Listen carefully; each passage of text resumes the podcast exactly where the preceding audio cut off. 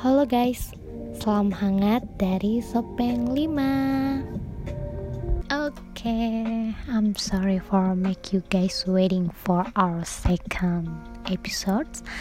And yeah, terima kasih atas segala respon positif dari kalian yang telah mendengarkan podcast kami di episode perdana kami.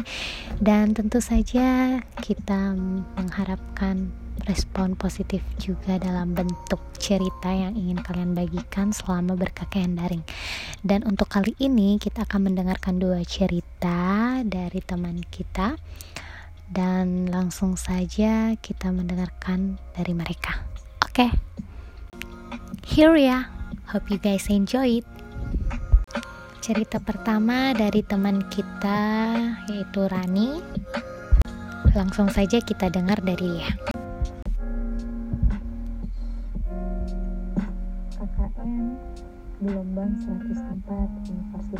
Hasanuddin yang tidak pernah terbayangkan akan seperti ini.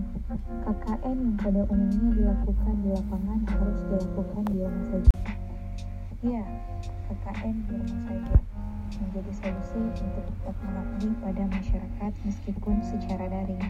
Awalnya untuk program KKN di masa pandemi seperti sekarang ini sangat dilema apabila mendengar pengalaman senior yang sangat seru.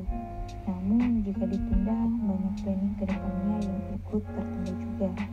Setelah berjalannya waktu, beberapa hal positif yang saya dapatkan dari KKN online ini, di mana kita harus benar-benar memilih informasi untuk di-share ke masyarakat mengenai info COVID-19 ini. Sebagai mahasiswa, memang sudah seharusnya menjadi contoh untuk masyarakat, terutama memberikan edukasi pencegahan dan pemutusan rantai penyebaran COVID-19 yang tentunya tidak mudah karena banyaknya beredar berita hoax di luar sana. Selain itu, yang dari awalnya saya tidak tahu masalah desain, baik video maupun template, namun setelah berjalannya waktu, setelah belajar, akhirnya saya sudah tahu meskipun belum seberapa. Untuk teman-temanku, semangat ya KKN-nya. Semoga pandemi ini cepat berakhir dan bisa kembali berbagi canda tawa. Oke Rani, terima kasih atas ceritanya. Langsung saja kita dengar dari cerita kedua, yaitu dari Nurul. Here you go.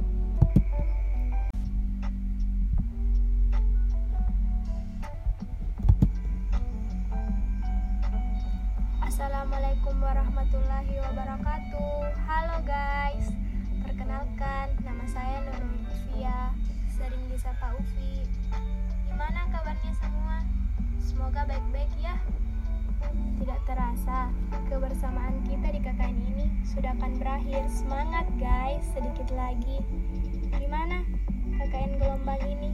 Kelihatannya tidak kalah seru bukan KKN gelombang-gelombang sebelumnya yang dibangga-banggakan senior itu. iya, jujur, awalnya saya juga ragu untuk memprogramkan KKN ini. Terlalu banyak pertimbangan-pertimbangan, terlalu banyak ketakutan-ketakutan.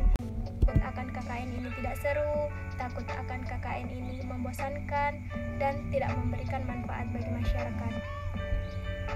Tapi setelah dijalani dan semakin ke sini, saya makin tersadar, ternyata KKN ini unik dan istimewa ya. Di mana KKN seperti ini mungkin hanya terjadi di gelombang 104 ini. Banyak pula hal yang saya dapat, di mana yang awalnya saya tidak kreatif dan malas untuk editing-editing, tapi dengan adanya KKN ini, saya dituntut harus bisa dan mau belajar untuk editing video, pamflet, dan ternyata ada kepuasan tersendiri yang dirasakan saat melihat hasil karya kita, lalu di-share ke media sosial. Sekian cerita dari saya. Salam hangat untuk kalian. Assalamualaikum warahmatullahi wabarakatuh. Ya, terima kasih Nurul atas ceritanya. Betul sekali, saya juga mendengar beberapa teman yang mengatakan kalau bakat terpendamnya selama ini itu mulai keluar begitu dari segi editing misalnya. Dari meskipun kita ya seperti yang dikatakan Nurul belum bisa dikategorikan pro, tapi wow, it's such a good change to learn another things seperti editing yang bisa jadi itu akan membantu kita di suatu saat nanti juga teruntuk Rani terima kasih juga atas ceritanya yang kalian share pada kesempatan ini So, saya ingatkan kembali kepada teman-teman untuk jangan lupa mengirimkan pengalaman kalian selama ber-KKN daring.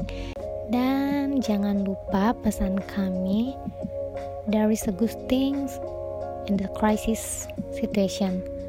So, hope you guys enjoy it. See ya!